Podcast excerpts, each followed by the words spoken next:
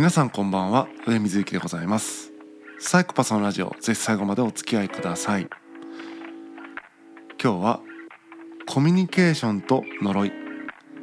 私たちは呪われている。という話をしたいと思っています。人生36年弱生きてきましたけどもずっとあるのが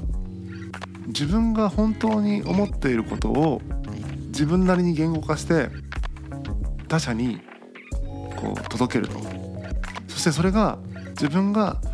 思っているように理解してもらえるっていうことが100人いるともう何人なんだろうみたいなね。もう何パーセントなんだろうというかもう計測不可能なレベルで理解してもらえないなという感覚があります。そしてそれは、えーと、表現の方法にも問題があると思うし、えー、表現方法だけじゃなくて僕という存在に問題があり言っている内容がそもそも聞いてもらえないっていうこともあるというので別にその理解しない理解できない人が悪いというわけではないと思うんですけども双方向的な問題だとは思うんだけどもまあ僕の視点から見ると理解してもらえないなということがよくあったなとあったなというか今もなおそうだなと思っているんですね。でそれが顕著に現れるのが何か僕が事実確認をする時に、まあ、まあ状況整理ですよね今こんな風になってるますよねっていう状況を一旦共通了解を得ないと次のステップを進めないと思って一旦状況整理をしたり事実確認をするとなんか怒り出す人が結構いると、えー、バカにしているとか、うん、難しいこと言うなとかいう感じで謎のまあ僕からしたらね僕からすると謎の、えー、指摘を受けたり謎の攻撃を受けたりするわけですね。でそれをツイッターにですねまあ大体そういうことをいつもつぶやいているんですけども最近、えーとまあ、そういう現象ねそのバカになんか別に、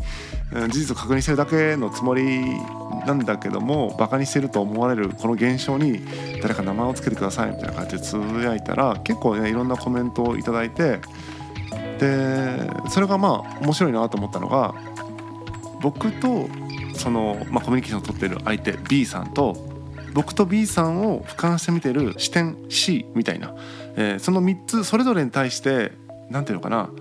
名前を付けてくださったんですよねつまりどこに焦点を当てるかみたいなので違ったしあとはコミュニケーションが発生している最中の話もしくは、えー、コミュニケーションが発生した後の結果の話をしている人もいるということで、えー、僕がバカにされるっているというふうに言われるという現象に対していろんなそ僕に対してとか B さんに対してとか俯瞰視点 C その現象に名前を付けるみたいな感じでみんなそれぞれ違う見方をしてて面白いなと思いましたね。例えば僕に対しては、まあ、無意識にこうマシンガンを持ってるようなものなんじゃないか。だから相手は馬鹿にしてると思ったんじゃないかと。で無意識マシンガンという人もいらっしゃったし逆にそのマイナスな反応をしている B さんに対して負の過剰反応であるとか、まあ、ひどいあれで言うとかまってちゃんっていう人もいらっしゃったし逆にそれを俯瞰して、えーと、見ている視点としては何ていうのかな評価対象のすれ違いであるとか土俵違いであるとかあとはねその言葉がバラルしたと呼んでいます。ということでムロさんが、えー、ムロさんというのはその牛を忘れるとかのラジオってポッドキャストでやられてて、えー、古典ラジオにも出演されているムロさんという方がですね言ってた言葉がバラルしたというふうに私は呼んでいますというようなコメントいただきました。なのでいろんな見方があるんだなということで、まあ、面白かったなと思ったんですけれどもそこでね、えーと、プラスアルファでムロさんが情報提供をしてくださいまして自分は会話のイメージは一緒にその相手と一緒に塔を立てていくイメージなんだけどもその塔の建設が途中で失敗していくと、えー、言葉が通じなくなっていって、えー、塔の建設が失敗していくとでこれはだからバビルの塔ですよね。バビルっていうのの語源が、まあ、ヘブライ語で、えー、バラルというらしくて、えー、バラルしたということを言っていると。バービルの塔は僕はあんまり詳しく知らないですけどもちょっと YouTube でさらっと見た感じでいくとですね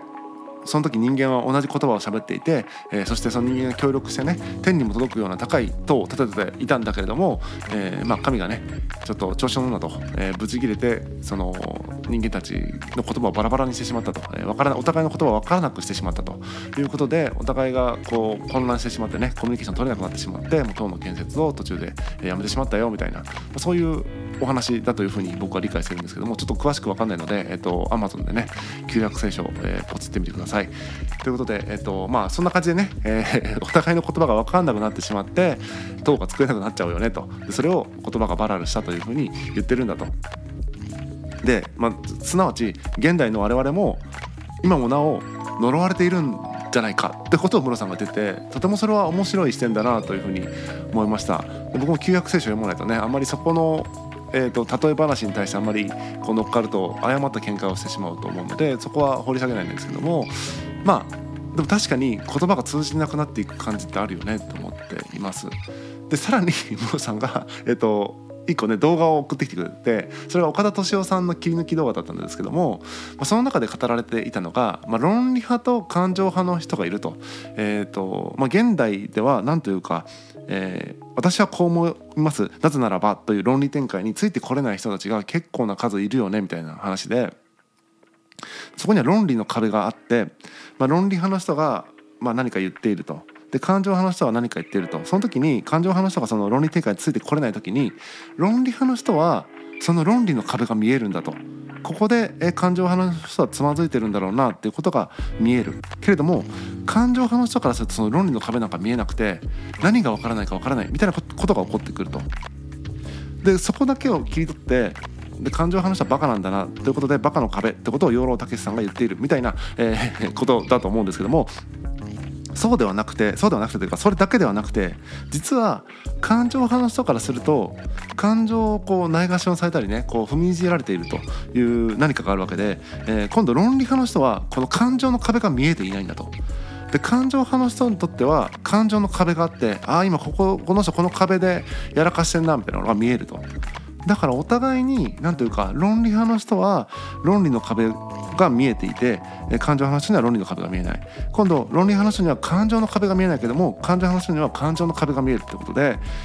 お互い見えていると見えている壁と見えていない壁があるよねみたいな。ですれ違いまくっているよねということで結局さっきのムロさんの話じゃないですけども僕たちはまるで呪われているかのようにお互い分からなくなっているというそしてその分からなくなっている構図をまあいろんな例えでいろんな方が言ってくれているんだなというふうに思ってとても整理されたんですよね。でさらに僕が呪いだなと思うのはそうやってあお互い分かり合えないよねっていうその構造というか状況というの分かったらお互い言葉が通じないし何て言うのかなコミュニケーションなんか成立しないものなんだと、えー、分かり合えるはずなんかないものなんだみたいな前提に立つことの方が自然だと思うんですけれどももう一つ呪われていて僕たちは対話によって分かり合うことができるとか対話によって分かり合うべきだみたいなことを信じ込んでいる。私たちはコミュニケーションすることによって分かり合えると思い込んでいる。こういった呪いにもかかっていると思うんですよね。言葉が分からないにもかかわらず塔は建設できるという呪いにもかかっていると。何重にも呪いにかかっていて僕たちは 呪われているんだろうなということをまあ自覚したというかですねすごくあの気づかされるあの出来事でした。でまあ呪われてますね以上だと何というかこれからどう生きていっていいのかわからないのでこれからですね数回に分けてですねそのコミュニケーションと呪いについてお話ししていきたいなと思っていますしもっと言うとですねコミュニケーションと呪いっていうのはまあこの今回数回話して